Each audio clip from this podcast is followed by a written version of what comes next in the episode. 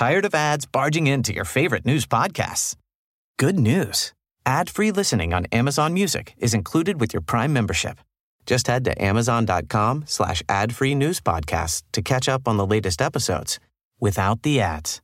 Enjoy thousands of ACAST shows ad-free for Prime subscribers. Some shows may have ads. As a person with a very deep voice, I'm hired all the time for advertising campaigns. But a deep voice doesn't sell B2B, and advertising on the wrong platform doesn't sell B2B either. That's why if you're a B2B marketer, you should use LinkedIn ads. LinkedIn has the targeting capabilities to help you reach the world's largest professional audience.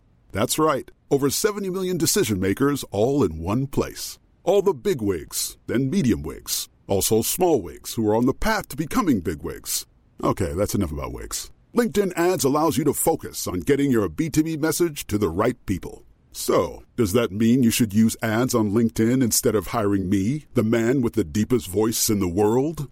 Yes. Yes, it does. Get started today and see why LinkedIn is the place to be to be. We'll even give you a $100 credit on your next campaign. Go to linkedin.com slash results to claim your credit. That's linkedin.com slash results.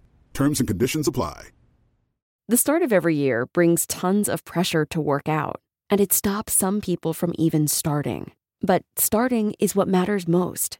That's why Peloton's made it easy to start with two months free all access membership with your Peloton Bike or Bike Plus purchase. Start moving with thousands of classes with instructors ready to support you from day one. Shop Peloton's limited time offer at onepeloton.com slash deals. All access membership separate terms apply.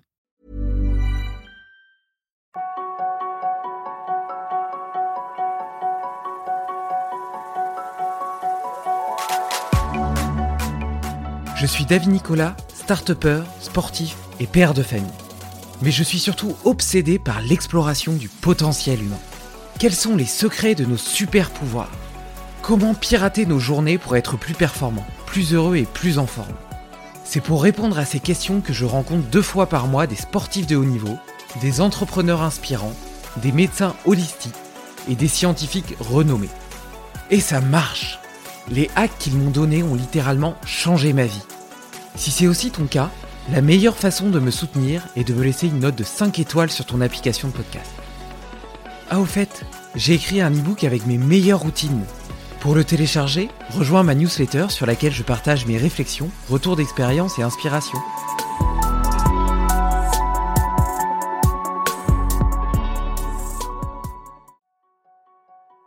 Le vivant est cyclique par nature. L'homéostasie du corps humain, les rythmes du soleil, de la terre et des saisons, les différentes étapes d'un projet, les cycles menstruels, l'évolution de la vie de la naissance à la mort. Nous sommes un millefeuille de cycles. Et pourtant, nous refusons d'en tenir compte dans nos vies. En utilisant la lumière artificielle pour contrecarrer l'écoulement des saisons. En s'empêchant de prendre le temps de se poser pour faire le point et planifier la suite.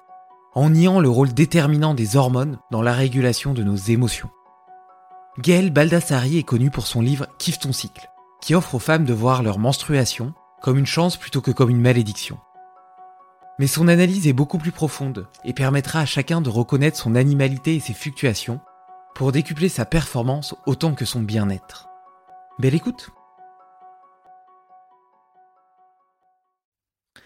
Salut Gaël Salut David Écoute, euh, j'aime bien commencer ces podcasts par un petit tour d'inclusion. L'idée, c'est que tu me fasses un petit check-in et que tu me partages euh, l'énergie euh, que tu as aujourd'hui, ce matin, pour, pour, pour ce podcast. Quelque chose de chouette qui t'est arrivé cette semaine ou à l'inverse, une énergie un peu négative que tu voudrais déposer pour être totalement ouverte et libre dans cette, dans cette belle discussion. Super, j'adore. Je, crois que ce, que ce dont je peux te parler là tout de suite, c'est ma peur que ma voix ne tienne pas la journée. Du coup, ce matin, je n'ai fait que chuchoter avec ma famille toute la matinée parce que j'ai un peu perdu ma voix en ce début de semaine, en ce début d'automne. Voilà. Mais sinon, plutôt belles énergies. Il fait beau dehors et moi, je suis en Bretagne. Je célèbre toujours quand il fait beau. Ah, magnifique. J'ai vécu en Bretagne pendant, euh, pendant 12 ans. Ma, ma, maman y habite encore et donc j'y retourne euh, régulièrement euh, dans les côtes d'Armor. Et, euh, la côte euh, y est sublime, magnifique. Et d'ailleurs, même quand il fait pas beau, je trouve que les ciels tortueux sont dignes euh, de, des peintures des plus beaux peintres et, euh, et, je trouve ça je trouve ça je trouve ça vraiment merveilleux. Et, euh, et pour ma part mon petit chicken je suis je suis très heureux de te recevoir parce que euh, déjà parce que le, sujet des cycles m'intéresse énormément, celui des femmes évidemment, mais aussi les cycles du soleil, des saisons, de la vie. On va pouvoir extrapoler un petit peu dans, dans, tous les sens. Je pense que ça va être une conversation passionnante, mais aussi parce que je, regrette de ne pas avoir reçu plus de femmes sur, sur ce podcast.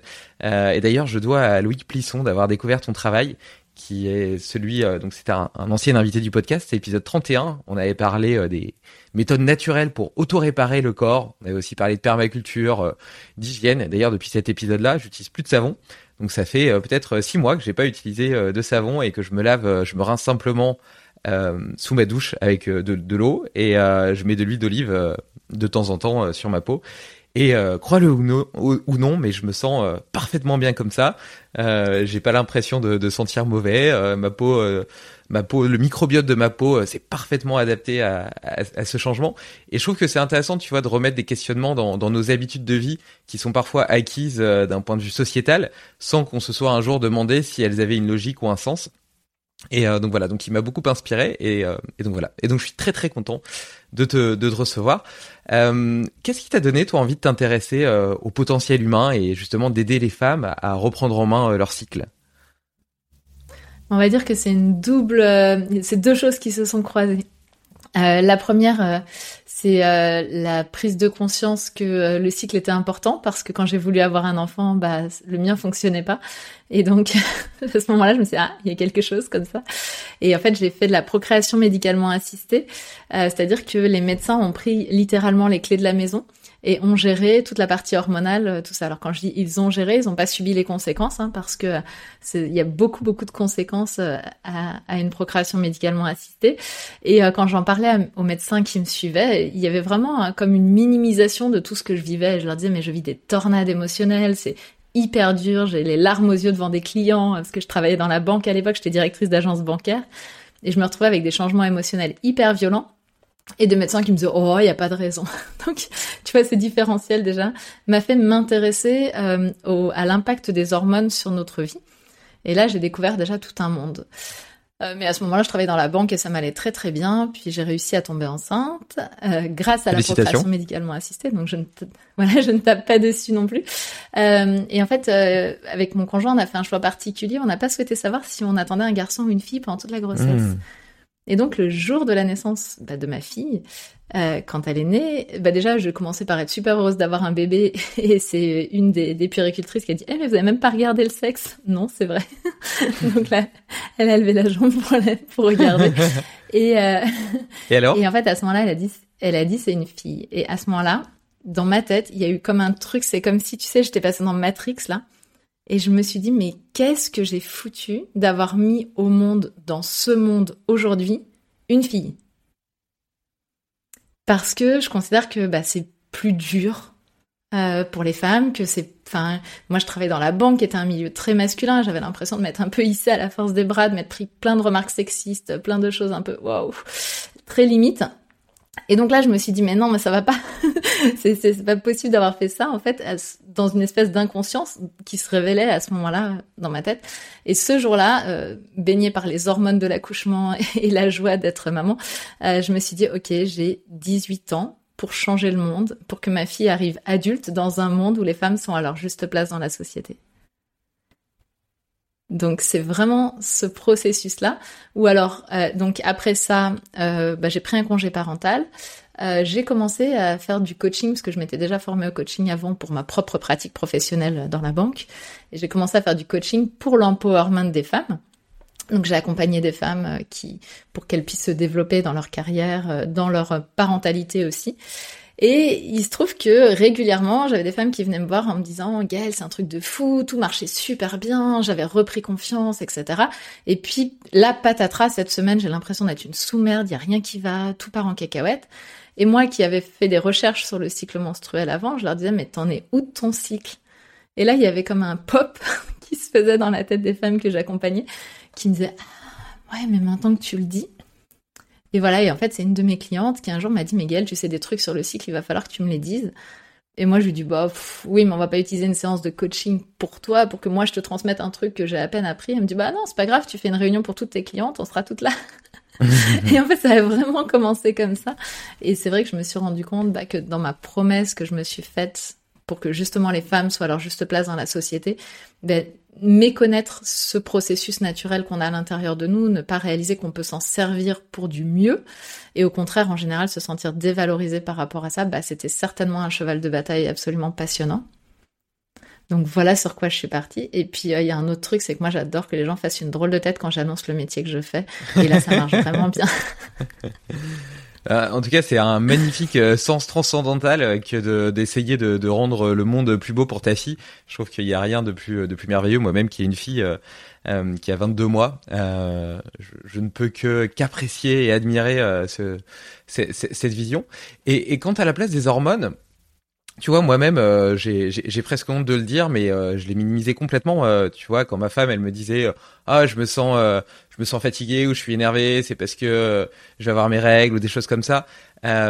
tu vois, moi, moi, en tant qu'homme, j'ai toujours tendance à être dans l'action, à être porté vers ce que je dois faire, vers la nécessité de faire quelque chose et à laisser de côté mes émotions. Je suis fatigué, j'ai pas assez dormi, j'ai pas assez récupéré, c'est pas grave. J'ai une action à réaliser, un objectif à atteindre. Je laisse de côté tous les signaux que mon corps m'envoie et je suis ancré dans, euh, dans, dans la tâche que j'ai à accomplir. Donc je me pose même pas ces questions-là de savoir est-ce que je suis bien aujourd'hui ou pas, etc. Euh, j'y vais, un point c'est tout, tu vois.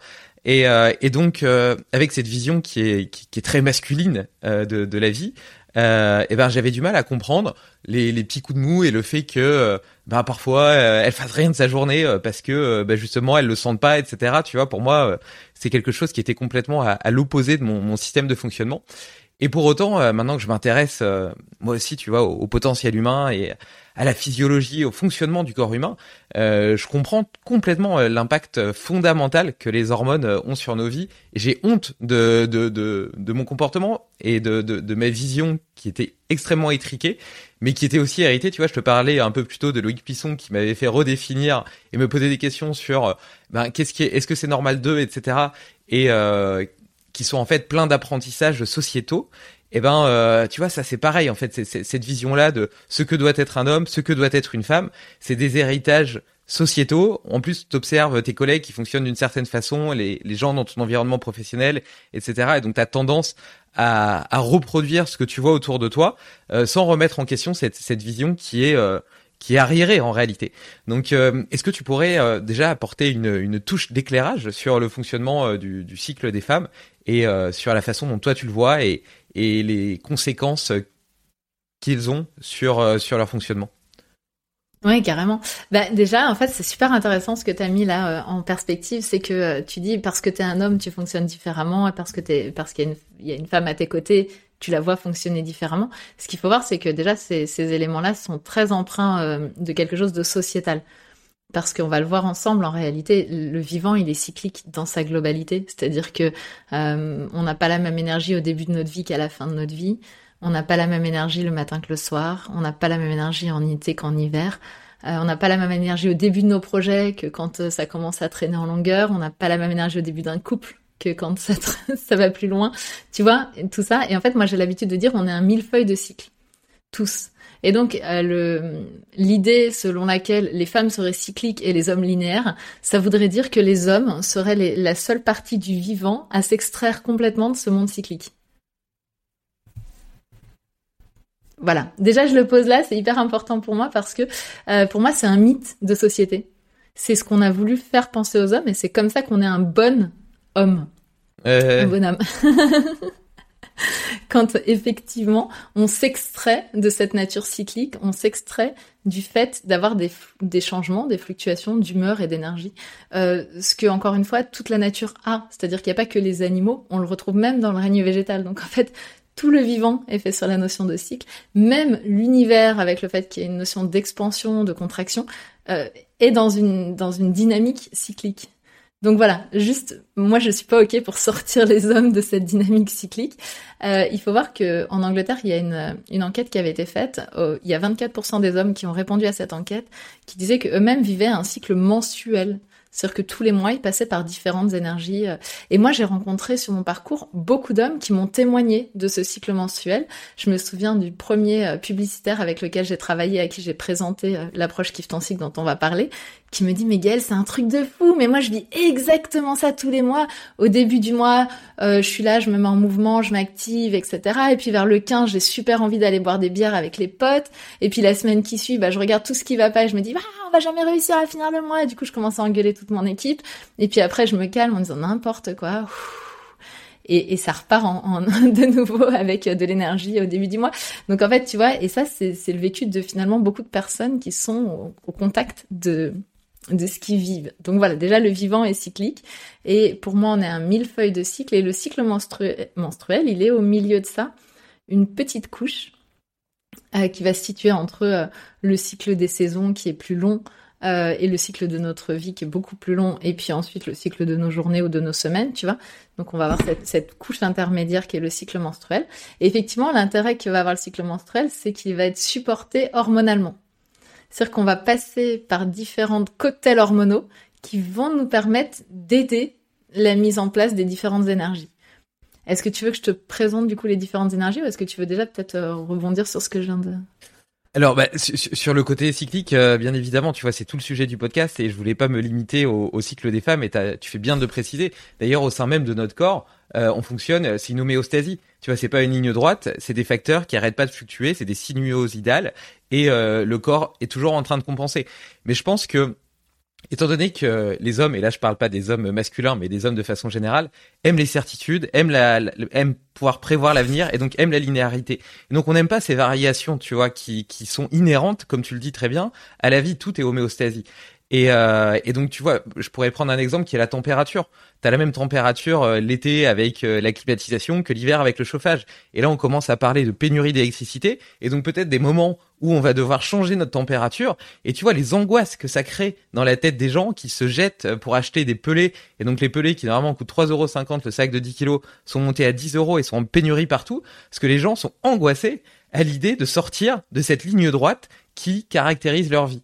Et donc on a peur en fait de cette euh, logique de fluctuation, alors que comme tu le dis très bien, d'une part la vie en elle-même est faite de cycles, mais euh, c'est aussi le cas par exemple du, bonheur. Tu vois, le bonheur c'est pas une ligne droite, c'est aussi une homéostasie euh, où se cumulent eh ben des, des, plaisirs hédonistes qui vont avoir des des, des pics très hauts et très intenses, mais qui vont vite redescendre, donc qui vont vite te remettre dans une situation de manque.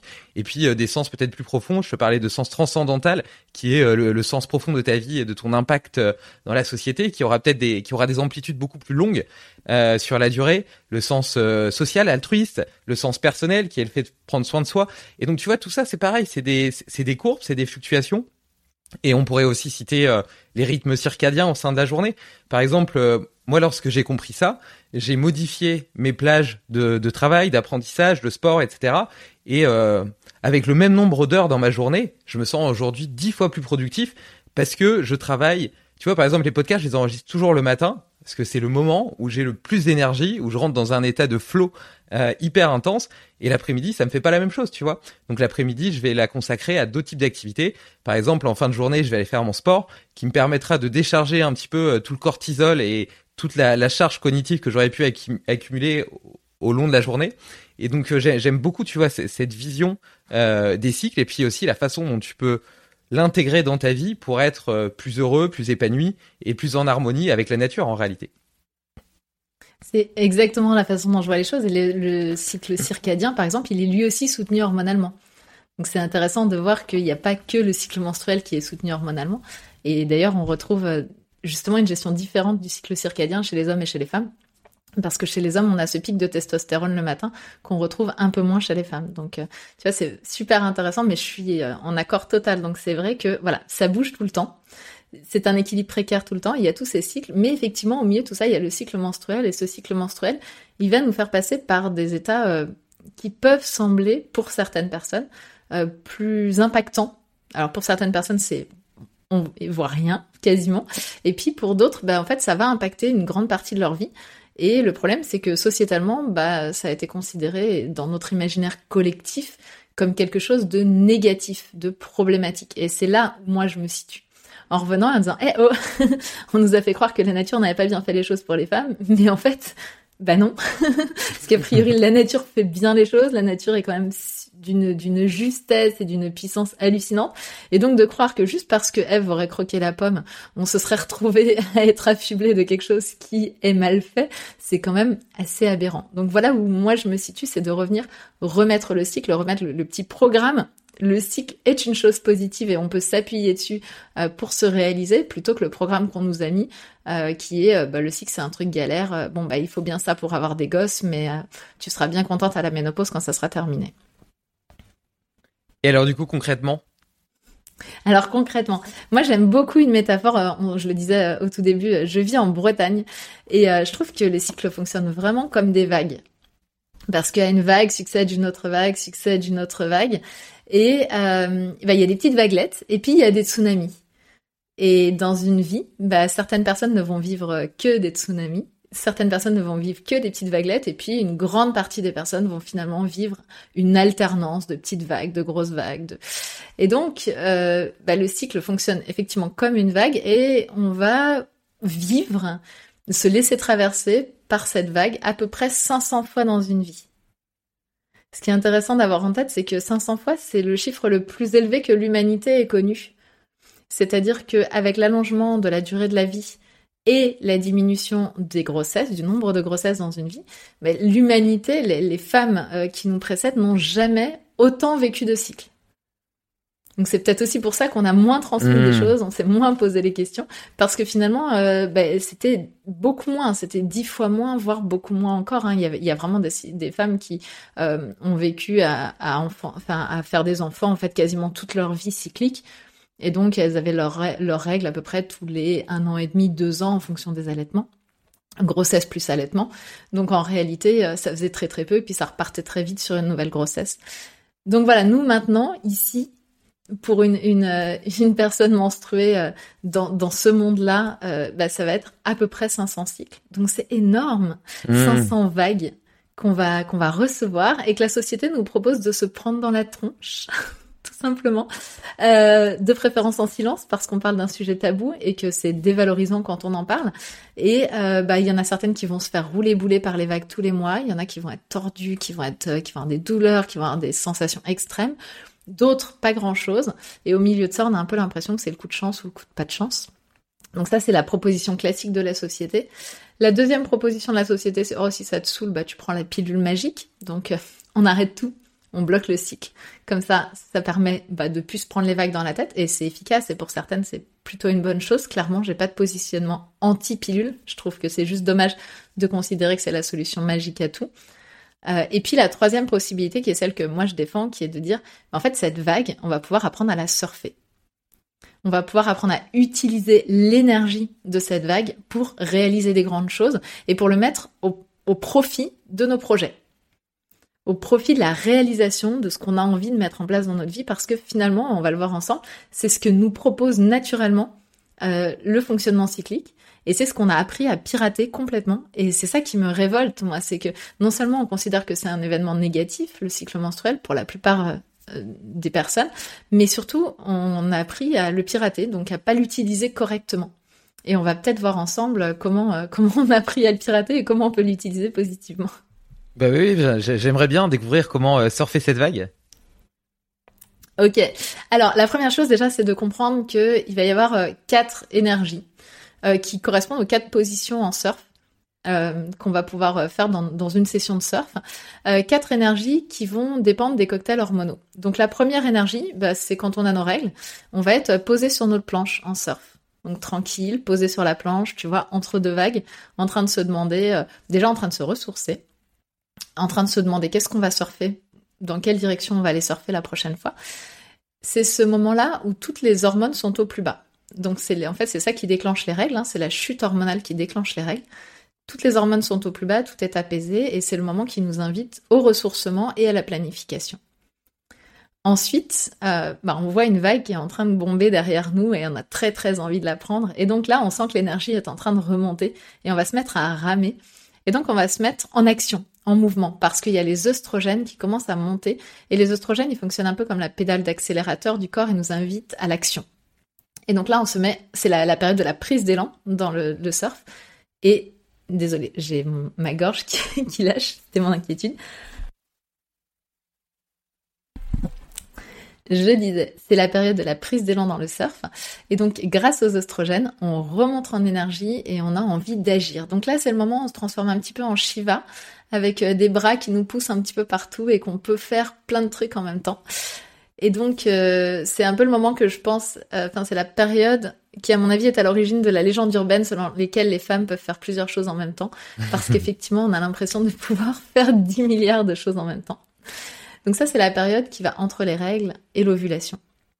Arrivé dans la période de l'ovulation, en surf, ça y est, la vague nous porte, on n'a plus besoin de ramer, on n'a plus besoin de s'agiter, on va se mettre debout sur notre planche et on va se mettre à rayonner.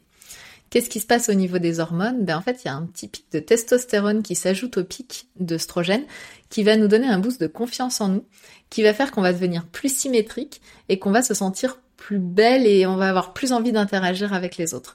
La nature est bien faite, c'est le moment de l'ovulation, c'est le moment où on est fertile, elle a juste envie qu'on se reproduise, donc elle nous encourage à aller vers le monde, mais on va voir que ça peut servir à autre chose que de se reproduire. Euh, et donc on est là, on rayonne, on est debout sur notre planche, et puis ensuite euh, vient la période prémenstruelle. Après l'ovulation, on arrive dans la période prémenstruelle et celle-ci, en surf, c'est le moment où on va arriver dans le tube de la vague. Dans le tube de la vague, je sais pas si tu vois l'image, la surfeuse en fait se retrouve avec le soleil qui arrive beaucoup moins bien. On voit le dessous des choses, on a un regard critique sur les choses, on va être moins lumineuse au sens sociétal du terme, c'est-à-dire qu'on va avoir moins l'impression d'avoir la, femme qui nourrit d'abord les relations, tout ça. Non, non, là c'est plutôt pour nous. Et on va revenir à nous et on va pouvoir faire un audit de ce qui va et ce qui va pas. Et ça, c'est à la faveur euh, au niveau hormonal des oestrogènes qui sont toujours un petit peu présents, donc il y a toujours de l'action, mais aussi de la progestérone. Et la progestérone, c'est une hormone qui va nous inviter euh, à revenir dans notre grotte. C'est l'hormone progestation, l'hormone qui va préparer à la grossesse. Et donc elle va quelque part scanner notre vie, nous permettre de scanner notre vie pour voir qu'est-ce qui va et qu'est-ce qui va pas, parce que si ensuite je suis en état de grossesse, il faut que les choses aient été réglées avant. Donc il y a une espèce d'urgence dans cette période où on est dans le tube de la vague de régler les choses, de voir ce qui ne va pas, de faire un audit sur notre vie. Et puis ensuite, parce que c'est un cycle, ben, de nouveau tout s'apaise, de nouveau on se pose sur notre planche et puis on repart pour une nouvelle session. Donc voilà comment fonctionne une session de surf et comment fonctionne en même temps le cycle menstruel. Je trouve, ça, merveilleux ce que tu partages parce que avec cette vision du cycle et en plus euh, la chance inestimable qui se reproduit 500 fois dans la vie d'une femme, c'est comme si tu avais un, un, éternel recommencement et que à chaque fois, tu vois, chaque, nouveau mois, chaque nouveau cycle était une nouvelle opportunité de de de de, de, créer un nouveau projet, euh, d'avancer euh, dans ta vie, dans les choses qui te qui t'animent, etc. Tu vois. Et, euh, et, je trouve ça je trouve ça super beau comme vision. Et j'aime bien le fait que tu aies dit que la nature était hyper bien faite. Et en réalité, j'en parle souvent dans ces podcasts avec par exemple récemment avec Paul Landon notamment.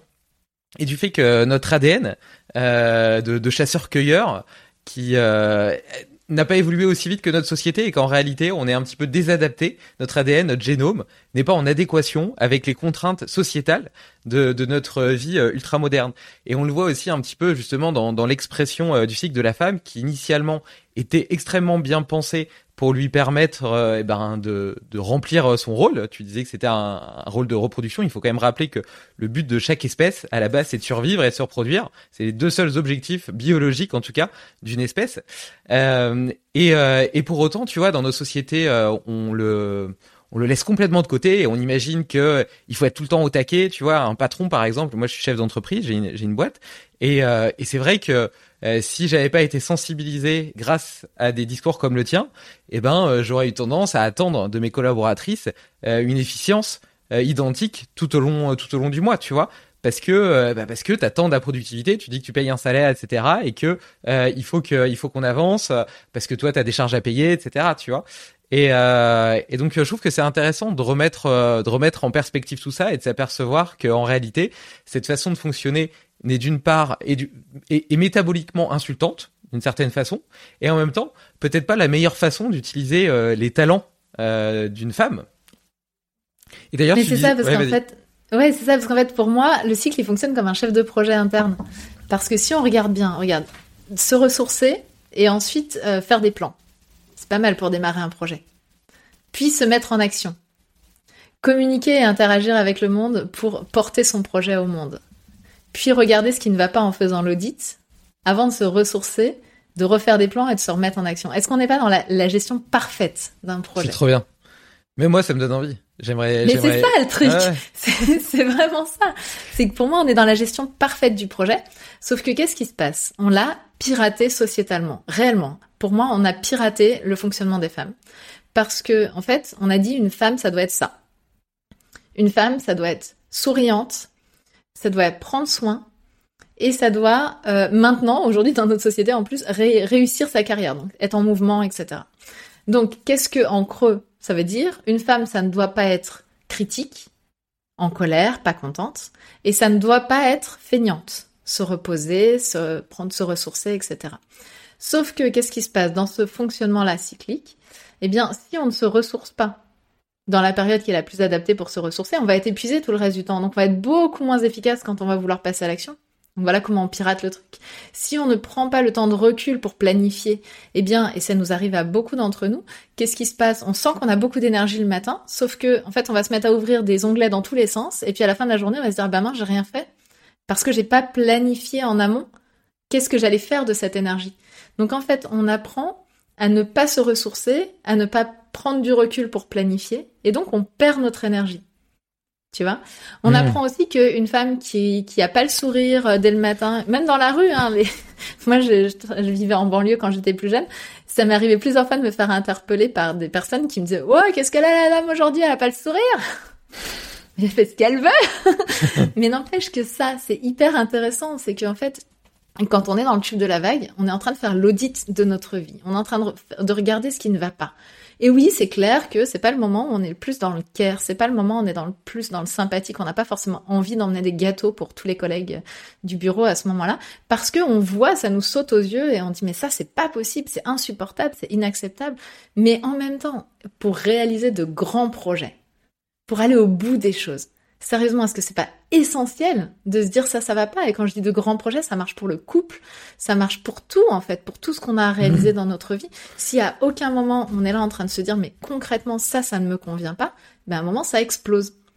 Et donc en nous disant bah, une femme c'est quelqu'un de souriant, de gentil qui prend soin, ben, en fait on, on nous pirate la partie dans laquelle au contraire on n'a pas envie d'être souriante, gentille, de prendre soin.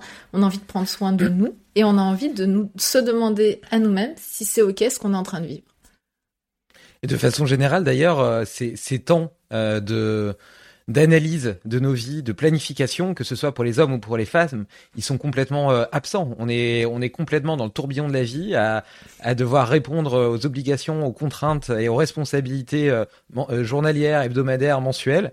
Et on est rarement à se poser. En se, déjà, tu, tu parlais du projet du couple. On prend rarement le temps d'avoir des vraies conversations profondes avec son conjoint pour parler eh ben, de ce qui va bien, de ce qui va pas, des projets communs, de la direction qu'on veut prendre ensemble en tant que, en tant que famille. Euh, et, et d'un point de vue individuel, on prend peu le temps de faire des bilans, tu vois, il y en a qui font des bilans annuels, donc c'est déjà bien, tu vois, mais je pense que c'est une minorité, et puis encore moins des bilans mensuels pour essayer de faire un point sur euh, qu'est-ce que j'ai fait ce mois-ci, qu'est-ce que j'ai fait de bien, de pas bien, euh, vers vers quoi je tends, qu'est-ce qui m'anime au plus profond de moi, sur quoi je suis aligné, quelles sont mes valeurs. Euh, et tu vois, cette année, par exemple, j'ai lancé un petit projet, ça s'appelle Snapshot avec Slim, qui est un ami, un ancien invité du podcast. Et tous les mois, on s'est fait une sorte de mastermind, euh, un petit call, tu vois, d'une heure où euh, on partageait euh, nos questionnements du, du, moment et on les mettait en perspective par rapport aux vies, aux expériences de l'autre. Et tu vois, cette prise de recul, et en plus maintenant j'ai 12 mois comme ça d'épisodes, on va les publier sous forme de podcast pour les gens que ça intéresse, mais mais à la base c'était surtout pour nous. Et le fait de les réécouter, ça me permet aussi d'avoir euh, justement un snapshot de tout ce cheminement, de la façon, parce que tu vois, la vie c'est un, on parlait de cycle, la vie c'est un chemin. Souvent on a envie du tout tout de suite d'atteindre directement notre objectif, alors qu'en réalité le sommet c'est c'est juste la cerise sur le gâteau. Ce qui est important c'est d'avancer sur notre trace, et cette trace elle va être justement, on en revient à cette logique de sinuosidale. Ce chemin, il est sinueux. C'est plein d'expérimentations, de réflexions. Euh, de, on est tout le temps à la découverte en fait de soi-même et toutes les expériences de vie qu'on a, les interactions avec autrui, les progressions professionnelles, personnelles, physiques, intellectuelles, elles nous rapprochent justement de cette compréhension et de cette complétude de, nous-mêmes en tant qu'humains. Et donc euh, le fait d'avoir comme ça ces, petits snapshots à tous les mois et de réécouter tout ça, bah, ça me montre ma progression personnelle par rapport à mes propres questionnements. Et, euh, et ça a été salvateur parce que je m'aperçois que des questions que j'avais au mois de janvier, euh, où j'étais en train d'essayer de trouver un juste équilibre entre ma vie professionnelle, ma vie personnelle, euh, ma famille, mes passions, etc. Et ben maintenant, c'est quelque chose que j'ai dépassé. Je l'ai dépassé parce que justement, j'ai pris le temps de m'interroger sur la question, de laisser tout ça processer, de me poser pour y réfléchir, et puis d'avancer sur mon chemin, d'expérimenter et de tester. Et, euh, et, donc du coup, je me demande euh, cette logique de gestion de cycle, est-ce que euh, ça vaudrait pas le coup de l'appliquer à tout le monde? Ah bah si, clairement. Mais nous, on a une chance, on l'a hormonalement. Naturellement. on y est invité hormonalement.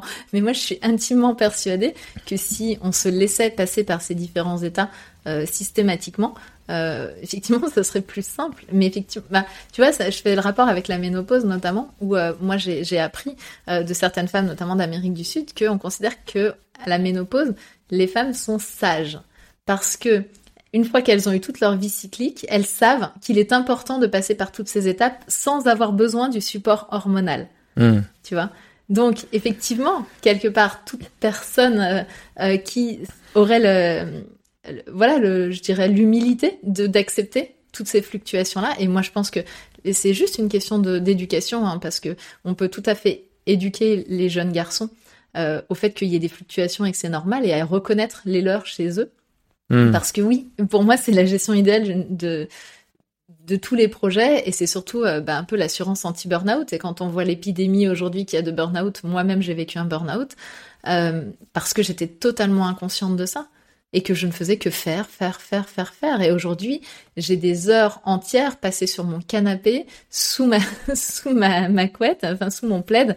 Euh, et je sais qu'avant, c'était impossible parce que moi, je viens d'une famille où si je posais mes fesses sur le canapé avant, avant 20h30, ma mère me disait, il y a toujours quelque chose à faire. Donc, donc c'était et donc je me, je me jugeais. Je me souviens quand j'ai eu mon premier appart toute seule euh, et que je faisais ça, je me disais mais il faudrait que personne ne sache quelque part. C'est le truc où il faudrait pas que je sois euh, démasquée euh, de rester comme ça euh, sur mon canapé en train de, de chiller comme on dit maintenant. Alors maintenant ça se ça se révèle un petit peu plus, les personnes en parlent un peu plus, mais il y a quand même toujours un peu ce, ce truc de fainéantise qui plane, notamment quand on devient maman et qu'on dit qu'on n'a pas le temps de tout faire et que pour autant on passe des heures dans son canapé. Mais moi, ces heures-là, c'est ces heures-là où euh, j'ai choisi qu'est-ce que je fais dans ma boîte, j'ai pris mes grandes décisions, j'ai quelque part planifié et créé le futur et où je continue à me poser des grandes questions. je et puis à me ressourcer. Oui. Je, pense qu'il y a une différence entre euh, se dire euh, bah tiens, je sais pas quoi faire là maintenant. Est-ce que je, je, vais je vais traîner sur le canapé en regardant Netflix ou sortir un peu dehors voilà, tu vois, ça c'est un comportement plutôt passif qui pourrait donner l'impression euh, justement de fainéantise. Et à l'inverse, tu peux aussi planifier euh, dans une journée bien optimisée euh, des plages qui sont dédiées à, à ce ressourcement, à cette à ce retour à toi-même. Et tu disais que c'est là où notamment euh, tu as pris les meilleures décisions pour ta boîte, mais ça m'étonne pas. Moi, j'ai souvent remarqué en tant qu'entrepreneur que quand je bloquais sur un problème, bah, c'est souvent pendant la promenade que je fais avec mon chien dehors que j'arrivais à trouver la solution. Donc avoir des et justement, tu vois, on en revient un petit peu à cette logique de, de, ondulatoire qui est qu'on a besoin de, de, périodes hyper high où on est à fond en, en, productivité, etc. sur euh, notre core business et sur les tâches qui font sens, et puis d'autres moments qui euh, appellent à d'autres à d'autres sens, à d'autres épanouissements. Donc ça peut être le sport, le, le, fait de se détendre, de lire un livre, de passer euh, du temps euh, social avec euh, des gens que t'aimes, euh, de te connecter à la nature, de faire de la respiration, de la méditation. Et je pense que toutes nos journées devraient être un juste équilibre entre des périodes de stimulation intellectuelle intense, de relâchement intellectuellement de, intellectuel intense, de stimulation physique intense, de relâchement physique intense, etc. Tu vois, et qu'on ondule là-dedans plutôt que de chercher à avoir une ligne droite tout en haut où euh, on suroptimise tout pour réussir à faire un maximum de trucs. Et j'ai eu la chance de pas faire de burn-out, mais euh, j'ai pendant euh, la, plupart de ma vie été justement sur sur cette linéarité très très haute, refusant toutes les presque tout et sacrifiant un tas de distractions. bon, je regarde toujours peu la télé, mais tu vois même des des, des, des moments sociaux, etc. que que j'avais laissé de côté pour me consacrer à, à ce qui me semblait être le plus important et le plus productif et, euh, et même en m'oubliant moi parce que c'est important de, de, de, vivre aussi tout simplement tu vois d'être heureux dans sa vie de faire des choses qui nous animent euh, donc euh, donc donc voilà mais tout ça pour dire pour pour conclure que euh, ces moments euh, de, de relâchement ils peuvent être planifiés dans ta journée et, euh, et en fait c'est pas ne rien faire tu vois t'es en train de faire quelque chose t'es en train d'offrir un temps précieux à ton cerveau pour se relâcher Alors oui, sauf que effectivement, moi j'entends ce que tu dis planifier dans ta journée, et du coup moi ils vont plutôt être planifiés d'un point de vue effectivement menstruel, et encore pas forcément planifié, mais vécu. On peut en parler parce que c'est vraiment important pour moi parce que je suis pas pour la planification menstruelle, mais plutôt pour le vécu. Euh, parce que euh, justement, par exemple, hier, euh, alors que j'étais malade, hein, donc et ben pour autant j'étais en énergie haute et j'ai bossé absolument toute la journée non-stop. Alors quand je dis bosser, non, à un moment j'ai pris un temps pour faire un gâteau avec ma fille, mais j'étais dans l'action non-stop toute la journée hier. Et le seul moment où je me suis un petit peu euh, relaxée, c'est que à 20h30, je suis allée marcher avec une copine. Mais toute la journée, sinon, avait été haut. Parce que euh, c'était l'énergie du moment. Et donc, en fait, moi, pour pouvoir accepter qu'il y ait des moments où je vais être en énergie plus basse tout au long de la journée, il faut aussi que j'accepte d'être en énergie très haute à certaines journées. Parce que sinon, pour le coup, on vient encore une fois pirater la chose. C'est-à-dire, si moi je me dis, il faut absolument que dans ma journée j'ai des temps de repos, alors que c'est pas du tout ce que je ressens ce jour-là, mais finalement, je pirate encore la proposition. Hmm. qui m'est faite. Et moi, ce que j'ai compris, mon mental, et j'ai l'impression en écoutant David qu'il est aussi très présent chez toi, mon mental avait une grosse emprise sur ma façon de gérer les choses euh, avant. Et ce que j'ai compris, c'est qu'en revenant au vrai ressenti, là tout de suite, comment je me sens et qu'est-ce que je ressens, eh bien, il va y avoir des vraies journées d'accélération et des vraies journées de décélération. Et que euh, c'est en acceptant ces fluctuations-là au quotidien que je vis mieux les choses que si je programmais mes journées. Donc ça, c'est déjà la première chose. Puis la deuxième, c'est euh, euh, pour moi, il est important de, quand je parle de cycle, de contrebalancer toujours avec la notion d'engagement. Euh, parce qu'on va me dire bah oui mais du coup ça veut dire que euh, euh, et on me l'a déjà dit ça veut dire que je ne peux pas faire certaines choses quand j'ai mes règles par exemple parce que je suis plus fatiguée etc donc moi je suis conférencière j'arrive pas sur la, la scène quand j'ai mes règles en disant bonjour excusez-moi alors je suis fatiguée aujourd'hui donc ce que je vous propose vous allez parler entre vous et moi je vais aller me reposer au fond de la salle tu vois et puis je vais prendre mon cachet à la fin de la conférence. Non, a priori, je vais pas faire ça parce que déjà, ça répond pas à mes engagements. Euh, quand je choisis de faire une conférence, c'est pour transmettre des choses. Et puis, euh, et puis ça, ça correspond pas non plus à mes valeurs. Euh, mon idée, c'est que quand on a des engagements, on, doit les respecter et le fonctionnement cyclique ne nous empêche absolument jamais de respecter, en tout cas selon moi, les engagements, sauf pathologie. Mais ça, c'est autre chose. Et c'est pas, c'est pas lié au fonctionnement cyclique, mais c'est lié à une pathologie. Donc ce qui est important pour moi, c'est que je vais pouvoir prendre des engagements et je vais les respecter. Et puis, il y a tout ce que j'appelle moi les interstices, c'est-à-dire tout le reste de notre vie qui n'est pas des engagements. Il y a des gros engagements de la journée, par rapport, bah, aujourd'hui par exemple, on fait un podcast ensemble, euh, c'est un engagement pour moi. Euh, donc, il y a les gros engagements de la journée où je, me, je m'engage à être 100% au rendez-vous. Peut-être différemment, on pourra en parler après. Peut-être que si tu m'avais interviewé deux semaines avant ou après, n'aurais pas eu le même résultat d'interview, mais pour autant, j'ai des engagements et je les réalise. Ensuite, il y a les interstices, c'est-à-dire tout le reste qui ne sont pas des engagements posés.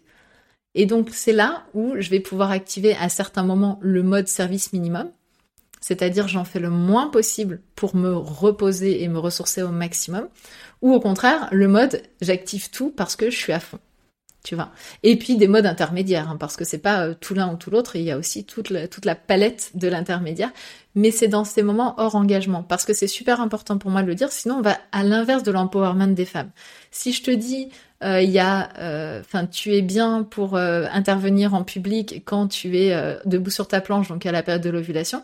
En creux, je suis en train de te dire, ça veut dire que les trois quarts du temps, t'es pas, t'es pas optimisé pour intervenir. Donc t'es pas optimisé pour faire ton métier les trois quarts du temps. Tu vois, ça, ça me paraît complètement fou. Par contre, ce que j'ai compris, c'est que je vais pas intervenir de la même façon. Et c'est sur ça que je m'appuie et c'est ça que je transmets, ce que j'appelle les ressources du cycle. C'est-à-dire que, euh, par exemple, comme ressource, quand je suis euh, posée sur ma planche, donc pendant mes règles, moi j'ai très peu de trac.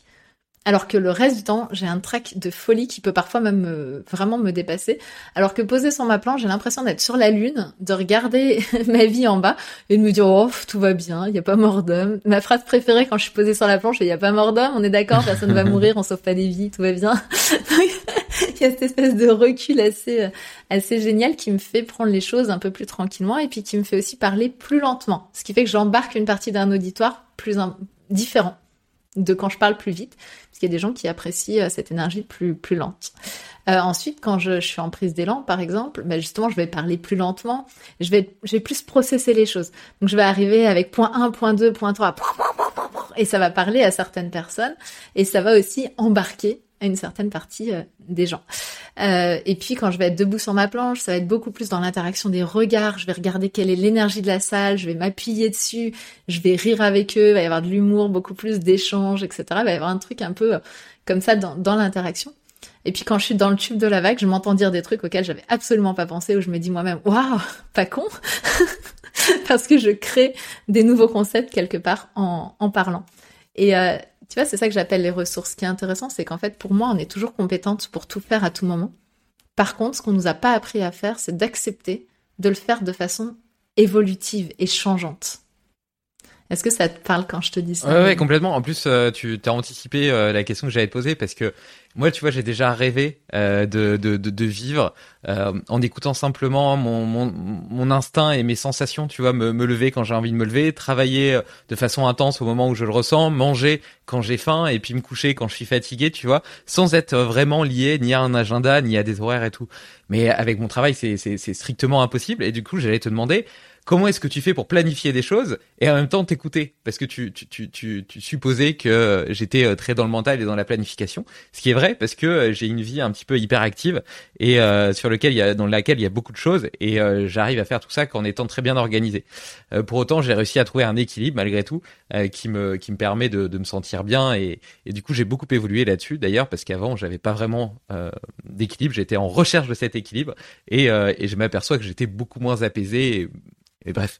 Mais, mais donc quoi qu'il en soit, euh, ça me semblait très difficile et donc c'est intéressant que tu que tu précises justement que voilà il y a y a ces interstices et c'est sur ces interstices que tu peux moduler ta charge cognitive, ta charge de travail. Et par ailleurs, euh, que euh, l'idée c'est pas euh, justement, j'allais te demander comment est-ce que tu fais pour là on est début octobre pour te dire bah j'accepte un podcast à ce moment-là, est-ce que je vais l'accepter 15 jours plus tard, etc.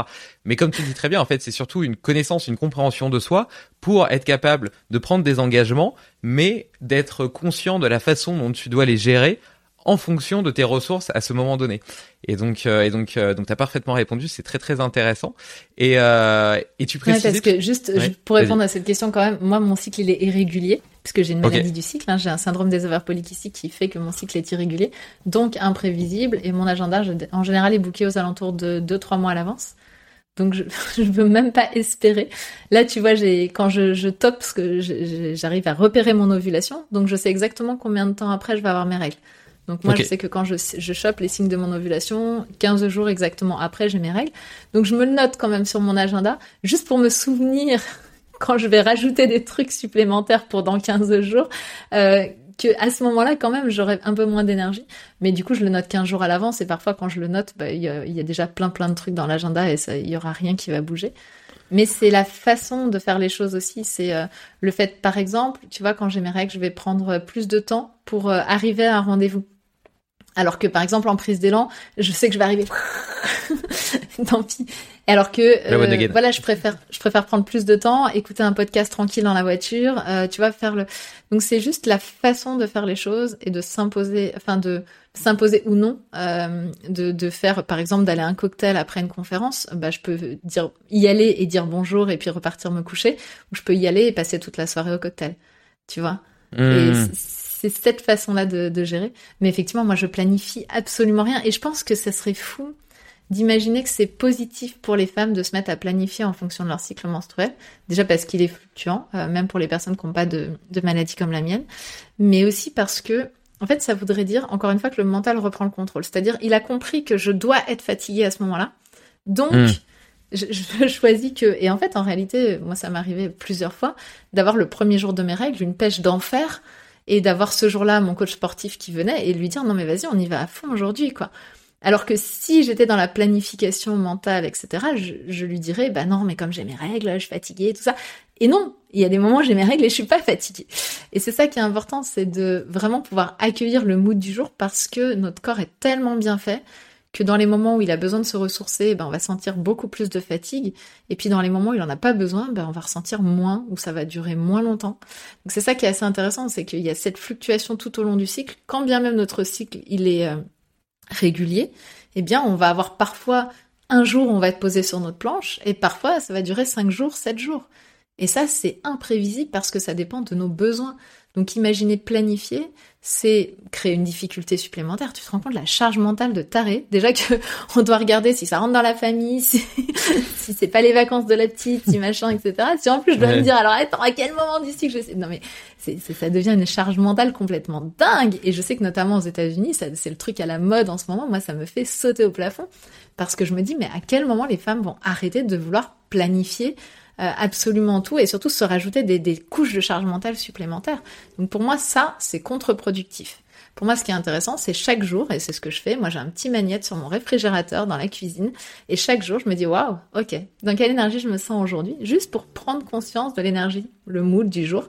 Et puis, par rapport à ça, ok, qu'est-ce que j'ai à faire aujourd'hui?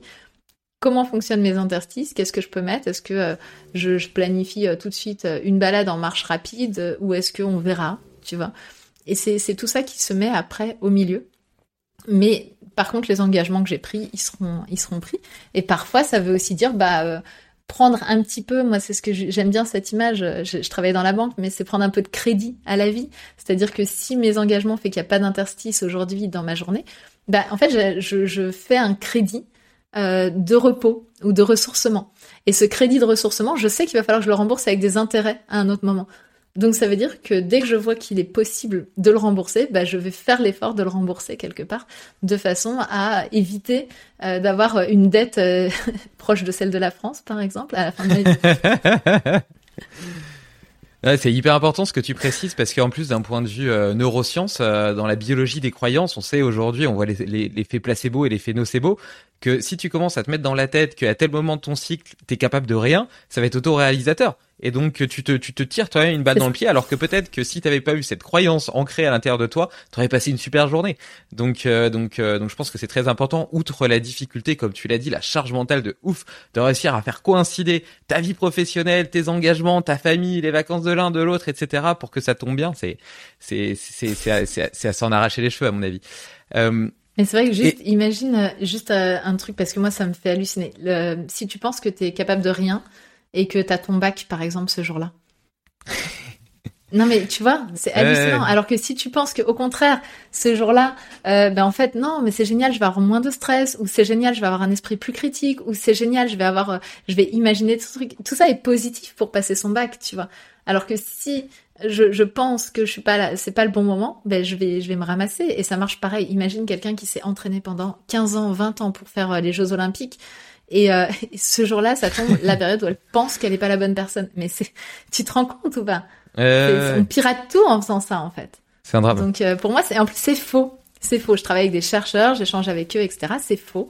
Il euh, n'y a pas de perte ni cognitive ni physique en fonction des périodes. Il y a des façons dont on l'appréhende qui sont différentes. Il y a des façons de le gérer différentes. Mais il n'y a pas de perte réelle. On n'est pas moins intelligente. On n'a pas le cerveau d'un poisson rouge pendant deux jours. C'est pas vrai tout ça. Ça, c'est des croyances pour le coup qu'on se crée. Mais le, le, conseil fondamental euh, que tu partages et qui est autant applicable aux hommes qu'aux femmes et que malheureusement on n'apprend pas à l'école, euh, qui est euh, justement d'apprendre à gérer un peu ses émotions, c'est s'écouter soi-même. Là, comme tu disais très bien, le matin, je me demande dans quel état de forme je suis aujourd'hui, comment je me sens.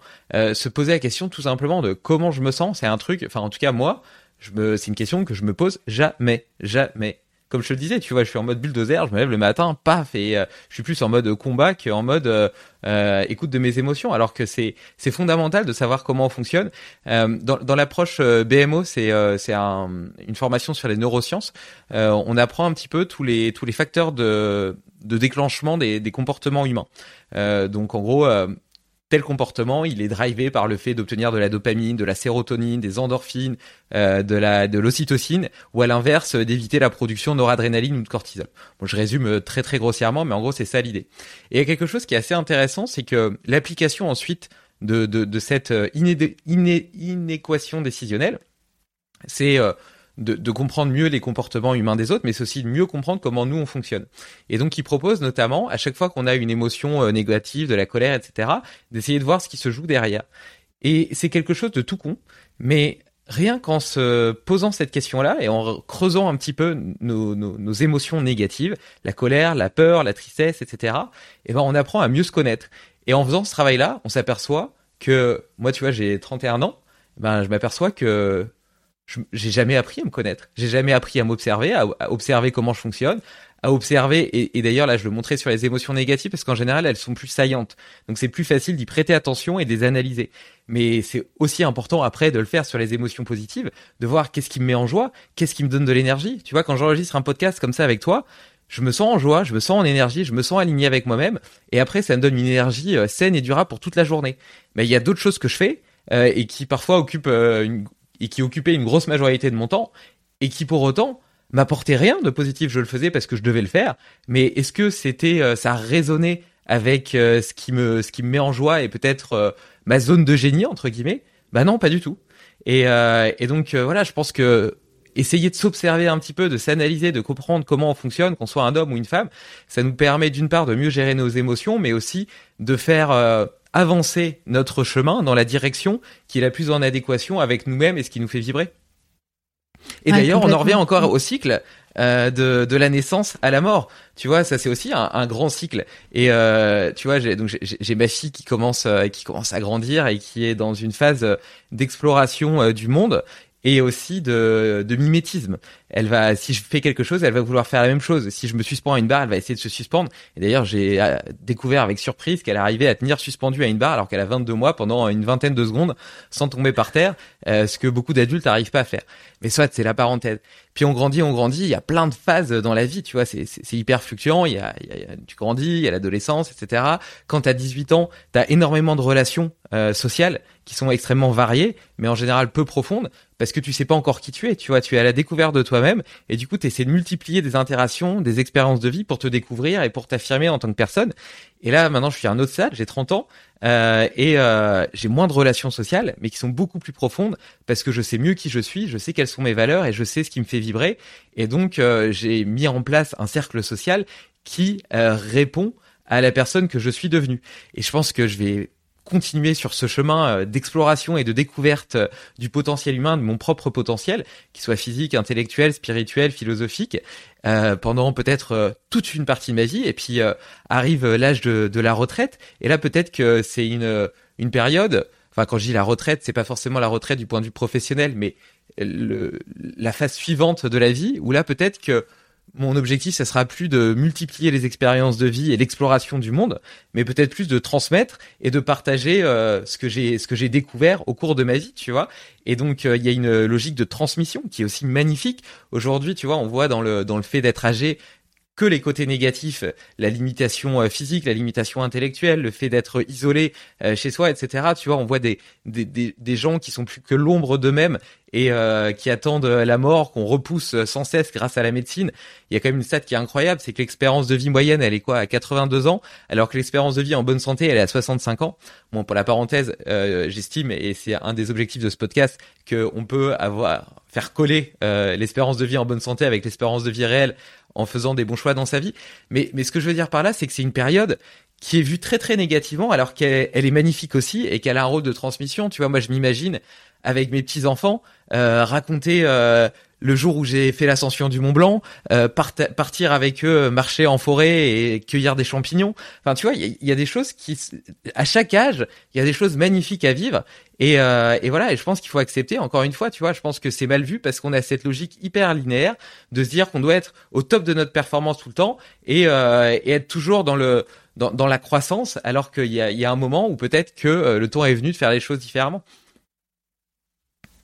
Ce qui est intéressant dans la notion de au top de la performance, comme tu disais, c'est que étrangement dans les, les, sociétés euh, qui fonctionnent encore, euh, je dirais, sur des, des modèles ancestraux, euh, les anciens sont justement des personnes qui on se réfère pour euh, pouvoir euh, créer le monde, pour pouvoir le penser, le réfléchir, parce que justement ils ont ce recul sur la vie, ce recul sur l'action ils sont plus posés, ils ont plus le temps de d'échanger, de parler, de réfléchir. Euh, ils sont ils sont en, retrait de l'action.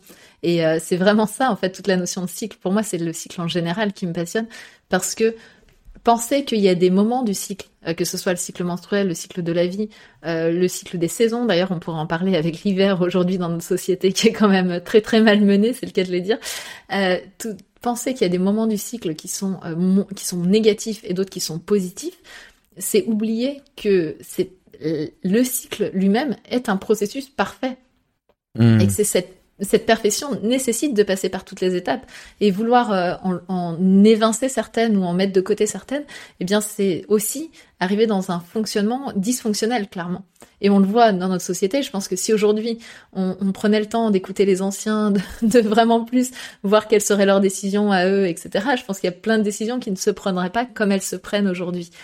Et, euh, et, et c'est, je trouve ça vraiment fou qu'on ait pu euh, vouloir s'exonérer à ce point euh, de, de, ce fonctionnement cyclique, de ces changements tout au long de la vie. Et c'est complètement normal d'avoir beaucoup plus d'énergie à 20 ans qu'à 75. Et pour autant, on peut tout à fait contribuer au monde, euh, je dirais, à hauteur, à même hauteur à 20 ans qu'à 75, sauf que ça va pas être de la même façon. Et c'est mmh. exactement ce que je te disais avec les ressources tout à l'heure. C'est-à-dire qu'à 20 ans, bah, ça va peut-être être, euh, plus plus volubile, plus d'action, plus de muscles, plus de voilà. Et à 75, bah, peut-être dans quelque chose de plus reposé, mais qui va permettre la planification, le recul, tu vois. Et je pense que c'est ça qu'on a qu'on a voulu. Alors moi, ce que j'ai l'impression, c'est que les les hommes ont les hommes avec un grand H, les humains, euh, n'ont pas envie euh, de reconnaître quelque part qu'ils sont intégrés dans la nature. C'est comme si on avait voulu, tu vois, s'exonérer du truc. Et que quelque part, bah, les personnes vieillissantes, comme les personnes cycliques qui l'assument, comme toutes ces personnes-là qui euh, euh, remontrent quelque part l'humanité, remontrent que l'animalité euh, de l'être humain, bah, dérangent euh, certains, certains, et donc on n'a pas envie de les voir. Et c'est pour ça qu'on rabaisse beaucoup les femmes de leur cycle menstruel. Enfin, tu vois, elles sont, il y a quand même énormément de réflexions euh, négatives euh, qui sont mises autour de ça. il faut savoir qu'au début, c'était une des raisons pour lesquelles on n'a pas envoyé de, femmes dans les explorations que ce soit les grandes explorations en bateau ou que ce soit ensuite les explorations dans l'espace, parce qu'on disait non non mais elle, elle varie trop, on peut pas gérer quoi. c'est dingue parce que en réalité, euh, c'est hyper prévisible la façon dont on fluctue et si on apprend à se connaître, c'est complètement gérable. Et étrangement, euh, les hommes qui n'ont pas ce soutien-là hormonal, ben, sont plus imprévisibles et potentiellement plus fluctuants dans le quotidien. Donc c'est intéressant de se rendre compte que voilà, c'est comme si on voulait s'exonérer d'un truc et puis euh, mettre de côté tout ce qui nous rappelle notre animalité, alors cette animalité, elle est d'une puissance complètement dingue. Et je pense que la civilisation va pas bien aussi parce que euh, on a exonéré des personnes de la société, on les a sortis, tu vois, en disant ceux-là ils sont plus intéressants. Et euh, et à mon sens, tout ça va dans le même la même dynamique de ne pas vouloir se souvenir que la fluctuation est intéressante. Euh, ouais, je suis tout à fait d'accord avec toi. Je partage complètement ce point de vue de négation de notre nature animale, d'animal humain. Et euh, tu vois, on fait des buildings de plus en plus haut pour s'extraire le plus possible de la nature. On s'enferme dans des boîtes, on passe notre journée enfermé dans des boîtes, à passer de notre maison à la voiture, au bureau, etc. Et on nie complètement euh, notre appartenance au monde naturel et même la place de la mort est quelque chose d'extrêmement tabou parce que on peut pas supporter le fait que quelque chose, un, un, enfin un humain aussi intelligent que nous, euh, puisse euh, n'avoir d'autre sens que de finir euh, euh, de, que, que, de mourir et qu'il n'y ait rien d'autre après. Donc ça, encore une fois, ça dépend des croyances spirituelles, etc. Et je veux pas rentrer dans ce débat-là, mais, mais tu vois quand même que la place de la mort dans nos sociétés, elle est complètement absente. On y est complètement fermée, que ce soit celle des animaux d'ailleurs. On achète de la viande cellophanée dans les grandes surfaces et, et on n'est jamais confronté à, à, l'animal euh, lui-même qui, qui, doit mourir pour ça. Et puis euh, la mort des humains, c'est pareil, elle est complètement euh, cachée et, et, et c'est un tabou, tu vois. C'est même un sujet angoissant dont on n'aime pas parler.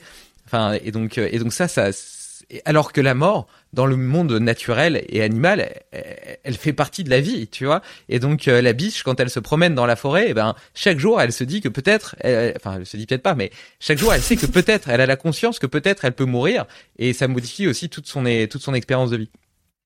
C'est euh, intéressant que tu parles de la mort, David, c'est que en fait, euh, le cycle menstruel pour moi est un super outil quand, on, quand on le vit en conscience pour accepter justement cette notion de mort, parce qu'en fait quelque part, chaque cycle, il y a un renouveau, chaque cycle, il y a un deuil à faire, hmm. euh, d'abandonner le cycle qui s'est présenté et de repartir sur un autre. Et euh, ça peut être très aidant, moi je l'ai vécu avec euh, la mort de proches, d'avoir cette conscience cyclique quand on vit un, un, deuil, parce que ça va nous accompagner.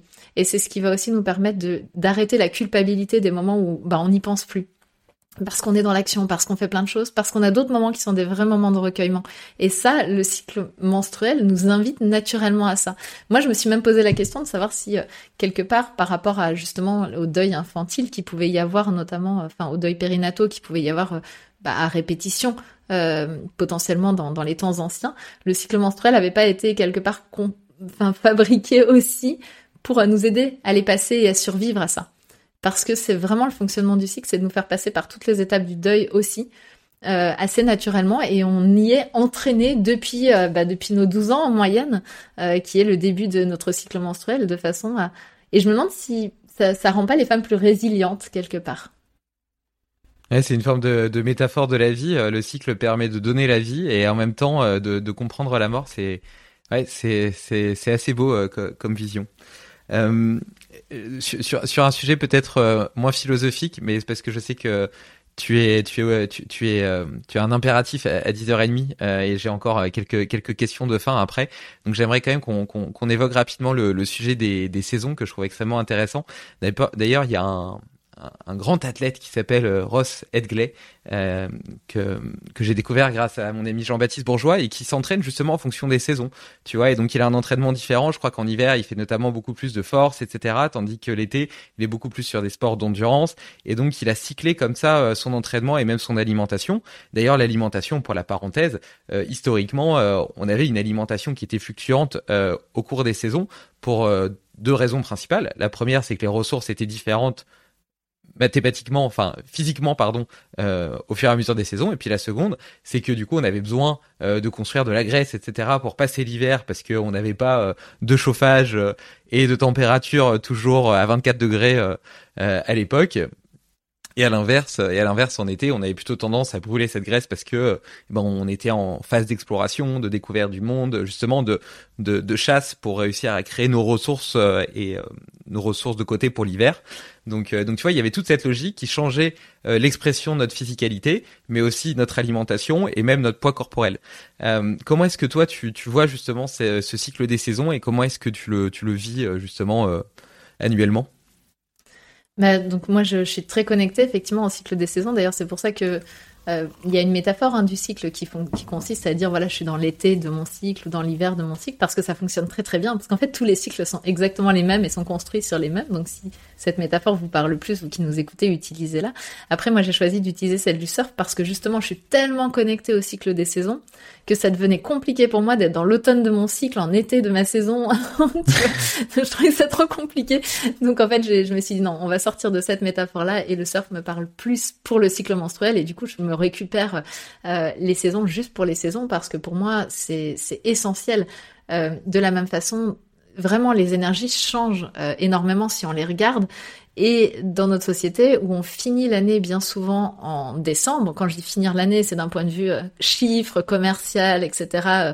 on, on, fait les, les, comptes, on calcule en mmh. décembre. Bah, en fait, ce qui se passe souvent, c'est que on en met un, un gros coup pour finir l'année en beauté. On en met un gros coup pour redémarrer l'année en beauté, comme on le dit, euh, d'un point de vue entreprise.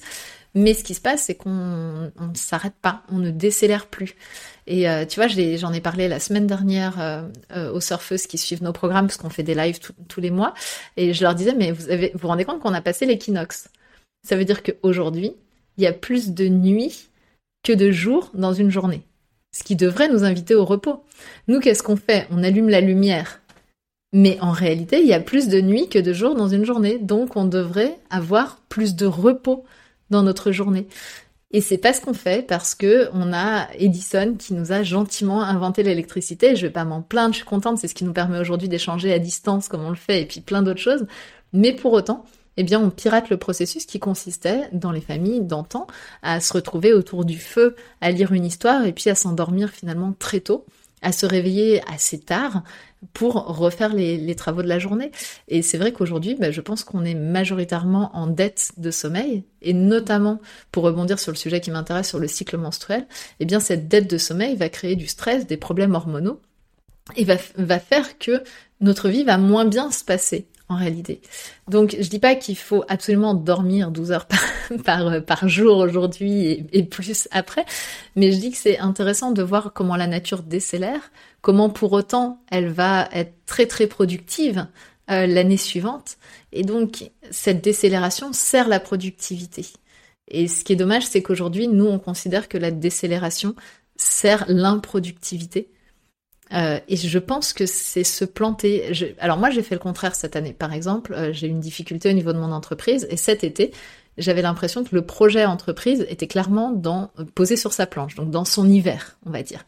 Eh bien, je l'ai vraiment lâché et cet été, j'ai tout lâché et j'ai euh, j'ai laissé les choses atterrir quelque part pour permettre derrière de redémarrer dans ma vie euh, d'humaine, euh, l'idéal c'est de faire ça l'hiver. Alors cette année, ça va être la première année où je vais vraiment tenter de le faire parce que jusqu'alors, ben, j'ai des projets qui se carambolent et j'arrive en hiver en me disant non, je voudrais prendre du recul, mais je le fais pas. et donc je, suis très consciente en, disant ça que je suis pas en train de donner des leçons, mais euh, je pense que c'est intéressant. Ça fait 3-4 ans que je le fais en conscience et que du coup je le vis très différemment des années qui précèdent où je le faisais en totale inconscience de se rendre compte que bah oui, l'hiver, on est aussi invité à décélérer. Et alors, quand on est en hiver et posé sur notre planche, on est souvent très invité à décélérer. Et c'est des moments où on peut être en forte lutte contre soi euh, quand on quand on est euh, cyclique et quand on a ce fonctionnement menstruel. Ah, c'est Est-ce que ça répond à ta question?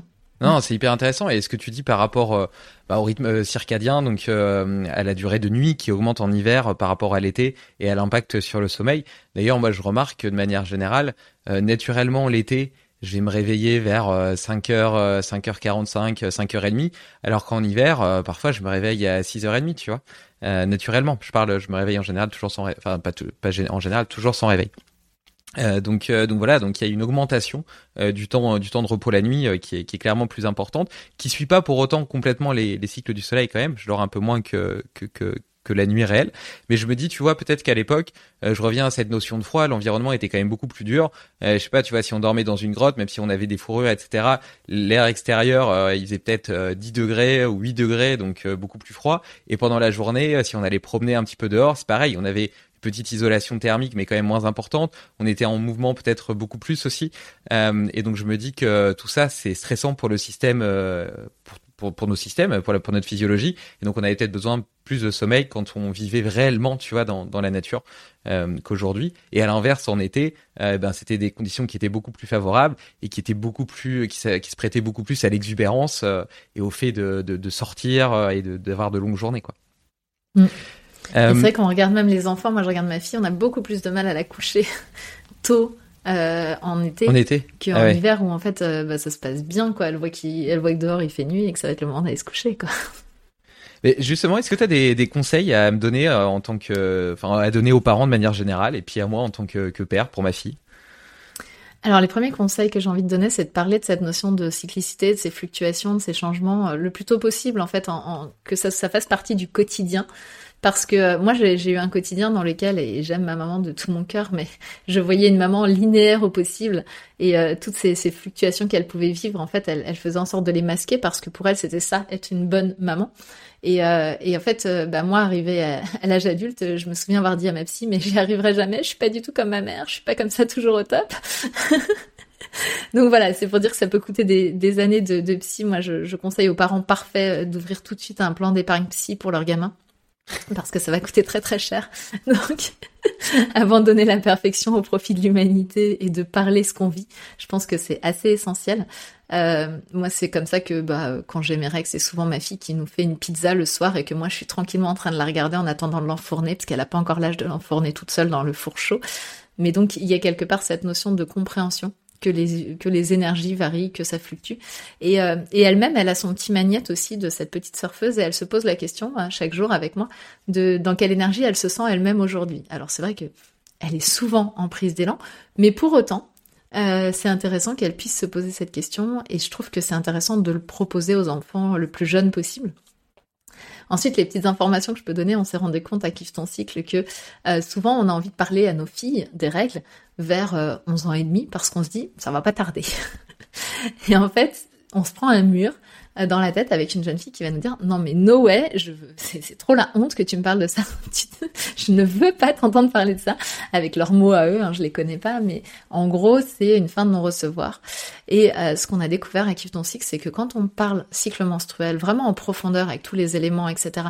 À partir de 8, 9 ans, qu'on continue à saupoudrer de ça vers 10 ans, en fait les enfants ont toutes les informations qu'il leur faut parce que on ne sait pas pourquoi, je pense qu'il y a une décharge hormonale qui se passe euh, juste avant justement l'arrivée des règles, qui fait l'éloignement euh, avec les, les, parents. et qui fait mm. qu'ils ont plus envie de nous entendre parler de ça. Donc le, le conseil que je peux donner, c'est de pas attendre le moment où on se dit ça va arriver pour en parler, mais bien de mettre ça euh, quelque part naturellement dans les discussions du quotidien avec de plus en plus d'informations qu'on a envie de transmettre. Et puis la dernière chose que j'ai envie de, dire, c'est que souvent, comme on vit le phénomène, on se dit c'est bon, je sais, je sais de quoi en parler, etc. Mais en fait, on se rend compte que, enfin, nous, on se rend compte, c'est que Active ton cycle, c'est que la transmission qui nous a été faite par nos parents, elle est finalement très très faible. Ça se résume en général à tu vas saigner tous les mois. Si t'as mal, viens chercher des médicaments et euh, voilà les protections que tu peux utiliser. Et en fait, quand on a donné ça, on a l'impression d'avoir transmis les informations sur le cycle. Et non.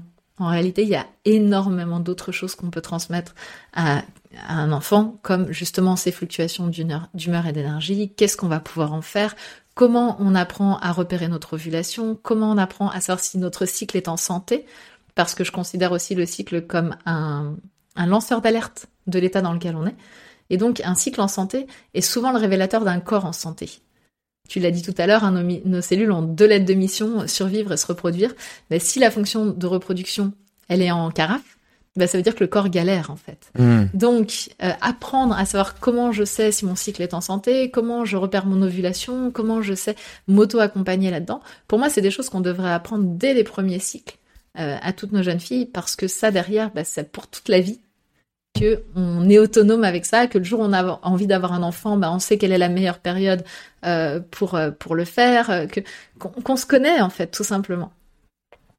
Ouais, c'est très très intéressant. J'aime bien cette, phrase qui dit que pour tendre vers la performance, il faut d'abord que nos, besoins physiologiques et notre sécurité soient assurés.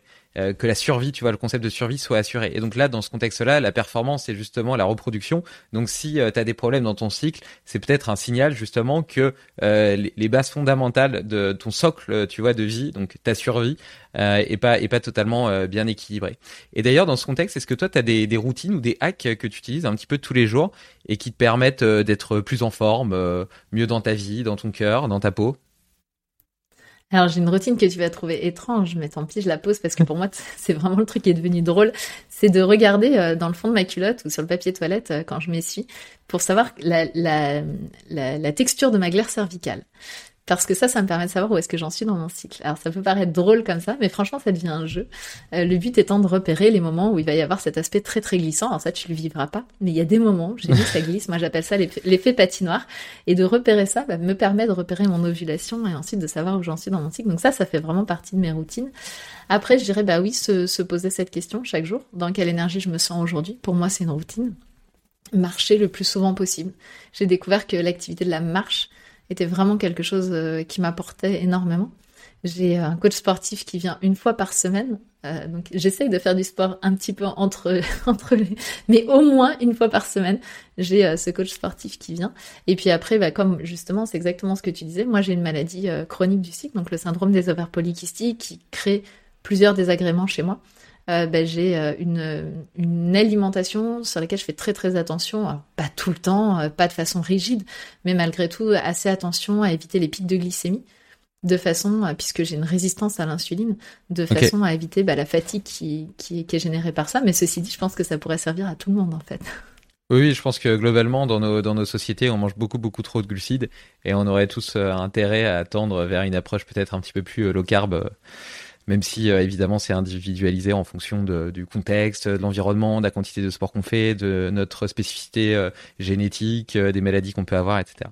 Mais tout à fait. Et d'ailleurs, tu parlais de, de, transmission aux enfants, notamment liés au cycle, pour qu'elles comprennent comment tout ça fonctionne et, et, et qu'est-ce qui se joue en fait en termes euh, hormonal, mais même en termes philosophiques, etc. Et je pense que cette réflexion-là, elle peut être ouverte à un petit peu, enfin moi qui suis passionné par le fonctionnement du corps humain, juste en expliquant un petit peu comment fonctionne le système immunitaire, le système respiratoire, le système digestif, euh, et ben et donc le système endocrinien évidemment.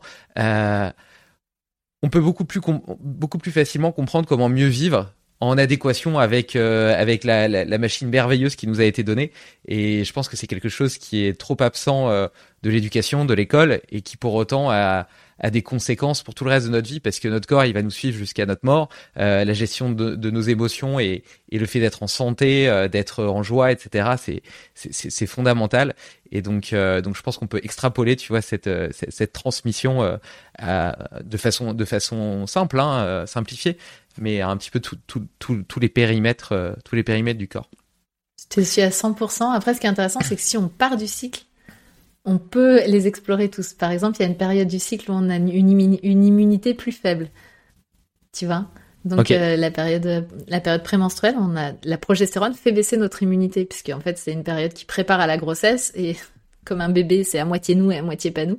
Bah, pour éviter de l'éjecter, on va euh, on va on va baisser notre taux d'immunité hmm. et euh, c'est ce qui va nous rendre aussi très forte pour faire du ménage. Tu vois, donc en fait, remettre tout en perspective, c'est super intéressant. Et ce qui se passe souvent, c'est qu'on fait le ménage dans cette période-là, la période du tube de la vague, euh, en râlant sur sur les gens autour de nous. Mais quand on comprend que c'est juste mon immunité qui a baissé et que du coup la moisissure qui était déjà là la semaine dernière, que moi-même je n'avais pas vu la semaine dernière, je la vois fortement parce que mon corps est prévu pour ça, ben j'arrête de hurler sur tout le monde et je considère que c'est plutôt une aubaine de la repérer parce qu'au moins je vais pouvoir l'enlever. Donc tu vois, ce qui est intéressant, c'est que quand on parle du cycle, on va pouvoir vraiment adresser euh, tout, on va pouvoir adresser le stress, on va pouvoir adresser la glycémie, on va pouvoir adresser euh, l'immunité, on va pouvoir adresser plein de choses. Donc c'est un, point de départ qui est super intéressant. C'est passionnant. Et, euh, je, sais que tu n'aimes pas trop planifier, mais est-ce que tu aurais trois rêves, trois projets, trois objectifs que tu aimerais réaliser dans les mois, les années à venir ou même avant ta mort Tu vois, est-ce que tu as une petite bucket list de choses qui te tiennent à cœur? Ah ouais, j'ai une bucket list. Mais alors c'est drôle parce que mes amis me disent, euh, toi t'as la bucket list des trucs simples. Mais alors pas que, hein, mais dans le sens où c'est des petites choses du quotidien. Mais euh, dans ma bucket list, le prochain que je voudrais vraiment cocher, mais pour l'instant je l'ai pas fait, c'est d'aller manger des oursins. Ah ouais? c'est marrant. c'est vrai que bon. Donc voilà. Ensuite il y a euh, d'aller sur le rift médio-océanien. Et donc ça, fait, le seul endroit. Comment? Pour surfer? Non, pas du tout. Non, non, le rift médio-océanien, c'est vraiment euh, le, cet endroit où il y a les deux planches, euh, deux, deux plaques tectoniques qui se rejoignent en fait, euh, enfin qui se, qui sont en train de s'écarter d'ailleurs parce que c'est le rift. Et, et le seul, le seul endroit où il affleure dans le monde, c'est en Islande. Donc euh, voilà, je rêve d'aller euh, mettre une fesse de chaque côté du rift médio-océanien. voilà, j'ai des, rêves assez. Et puis euh, en troisième, tu vas en est trois. Mais ouais, j'ai une liste hein, qui est écrite et, qui est sur mon asana et que je peux aller cocher quand je fais quelque chose. et en troisième, il y a de passer au journal de 20 heures, mais pour parler du cycle menstruel, parce que je, je voudrais pas y passer pour un fait divers ou parce que je suis dans une boîte, mais juste pour, pour pouvoir parler du cycle menstruel. Donc voilà, je lance un appel, ça fait partie de ma bucket list. Écoute, euh, sait-on jamais euh, si euh, un des auditeurs travaille chez une grande chaîne de télévision, tu es ouverte aux propositions. Et je pense que tu as des choses passionnantes à partager, donc ça serait un cadeau à l'humanité. justement, de façon à, plus petite échelle, si tu peux déjà influencer et les, les, les, auditeurs qui nous écoutent, est-ce que tu aurais un petit défi à leur donner pour les 15 jours à venir? Quelque chose qu'ils pourraient faire et qui leur permettrait de, de, progresser dans leur vie, tu vois, une mini-habitude qu'ils pourraient mettre en œuvre et eh ben, ce que je vais vous proposer, c'est de prendre chaque jour euh, le temps de vous demander dans quelle énergie vous vous sentez aujourd'hui. Ok, le matin au réveil. Je peux... Ouais, le matin, le matin, pas forcément au réveil quand on ouvre les yeux, parce qu'il faut quand même le temps que ouais. tu sois réveillé un peu pour savoir, hein, parce que si je le fais le matin au réveil, moi, il y a certains jours où je sais, mais d'autres non. non, je dirais plutôt, moi, je le fais après le petit-déj, tu vois, en mode, euh, tranquille, au moment où je débarrasse le petit-déj, j'ai ce petit temps un peu euh, donc ça peut être ça. Et puis la deuxième chose que je peux proposer, c'est euh, quand on sent qu'on est un peu débordé par, euh, par les émotions, de prendre une feuille de papier, enfin de, prendre même trois feuilles de papier blanc et de laisser sortir un maximum tout ce qu'on a envie d'écrire. Et je dis trois feuilles, on n'est pas obligé de les remplir les trois, mais parce qu'il va y avoir trois énergies différentes. Et j'aime beaucoup cette écriture automatique ou spontanée euh, sur cette notion de trois feuilles parce qu'on va se rendre compte qu'il y a trois énergies différentes qui vont se créer. Et souvent, ça permet d'aller en profondeur et c'est quelque chose que je propose notamment quand on est dans le tube de la vague et qu'on se sent euh, bousculé par des émotions contradictoires, de pouvoir les laisser sortir sans se poser de questions en écrivant, ça peut aider certaines personnes.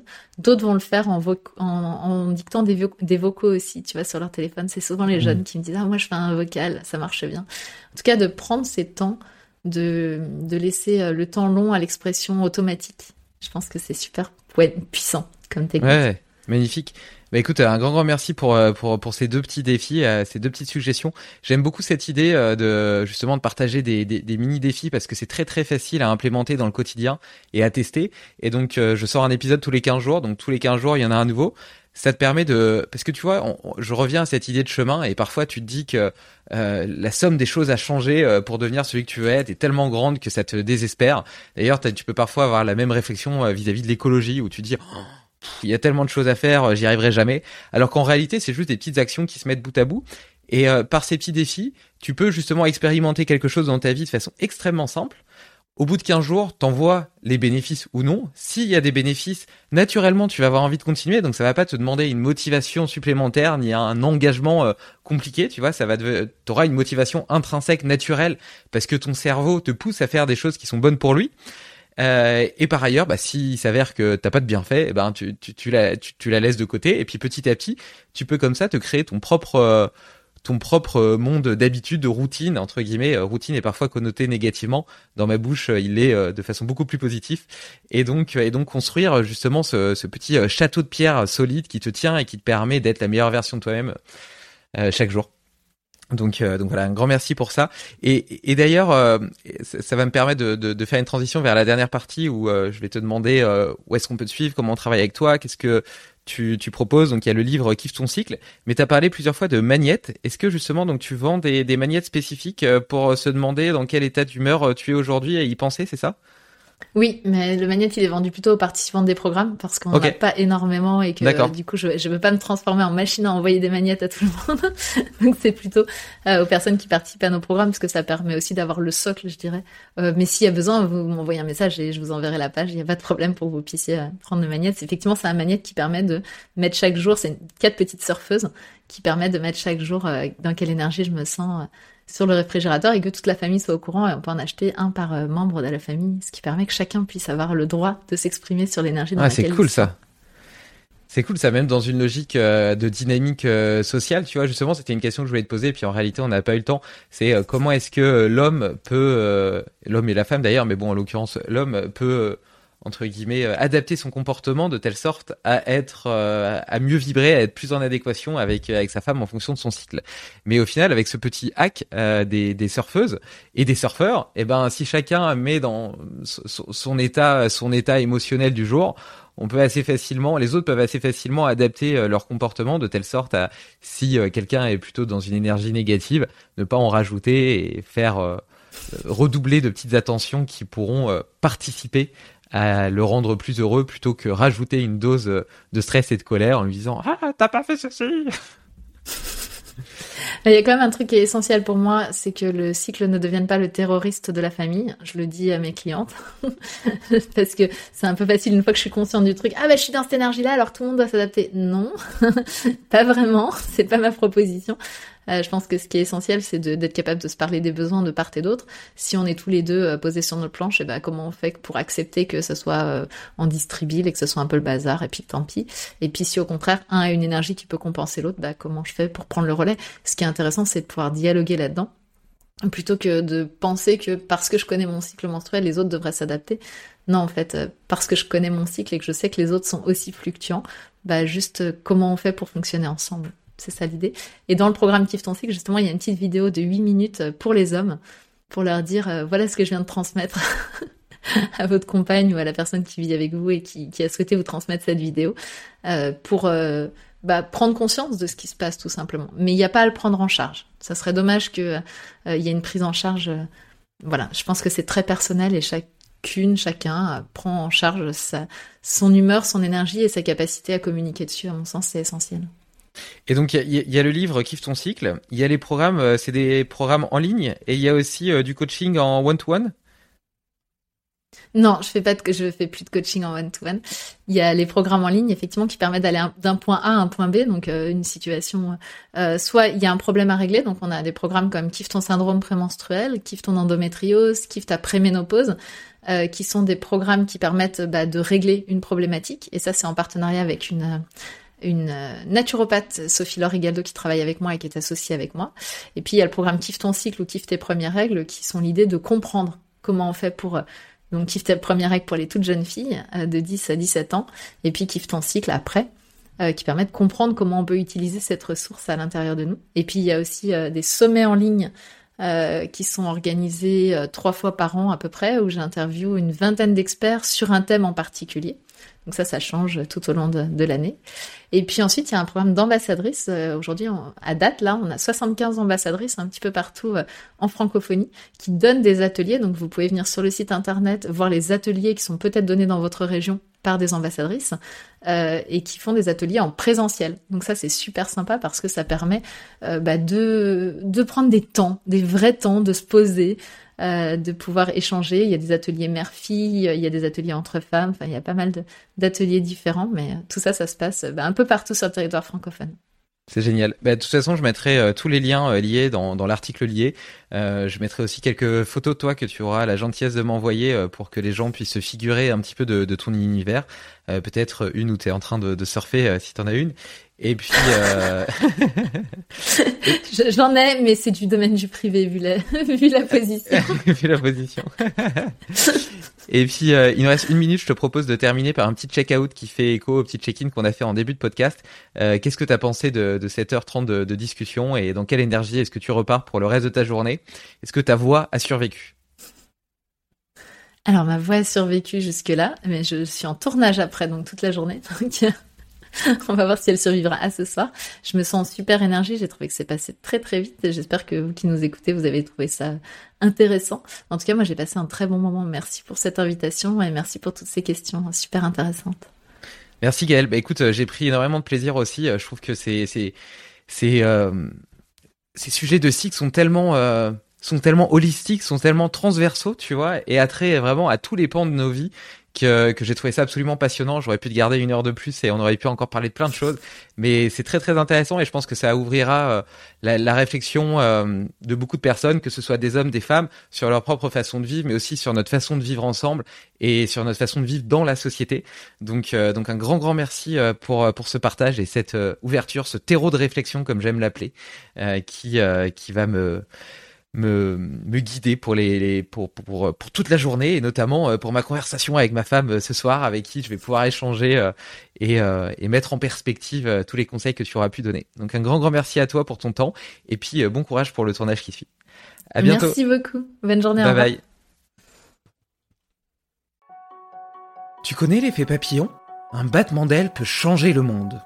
Alors si cet épisode t'a plu, partage-le autour de toi. Pour ne rien oublier, Sache aussi que tu peux retrouver les meilleures citations et hacks dans l'article lié sur limitless-project.com. Enfin, j'ai une grande annonce à te faire.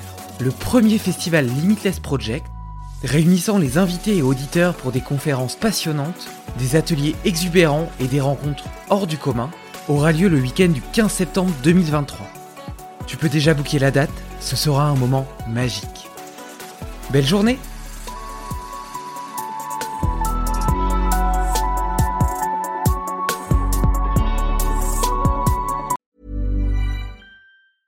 As a person with a very deep voice, I'm hired all the time for advertising campaigns. But a deep voice doesn't sell B2B, and advertising on the wrong platform doesn't sell B2B either. That's why, if you're a B2B marketer, you should use LinkedIn ads. LinkedIn has the targeting capabilities to help you reach the world's largest professional audience. That's right, over 70 million decision makers all in one place. All the big wigs, then medium wigs, also small wigs who are on the path to becoming big wigs. Okay, that's enough about Wix. LinkedIn ads allows you to focus on getting your B2B message to the right people. So, does that mean you should use ads on LinkedIn instead of hiring me, the man with the deepest voice in the world? Yes. Yes, it does. Get started today and see why LinkedIn is the place to be to be. We'll even give you a $100 credit on your next campaign. Go to linkedin.com slash results to claim your credit. That's linkedin.com slash results. Terms and conditions apply. Tired of ads barging into your favorite news podcasts? Good news. Ad-free listening on Amazon Music is included with your Prime membership. Just head to amazon.com slash ad-free news podcasts to catch up on the latest episodes without the ads. Enjoy thousands of ACAST shows ad-free for Prime subscribers. Some shows may have ads.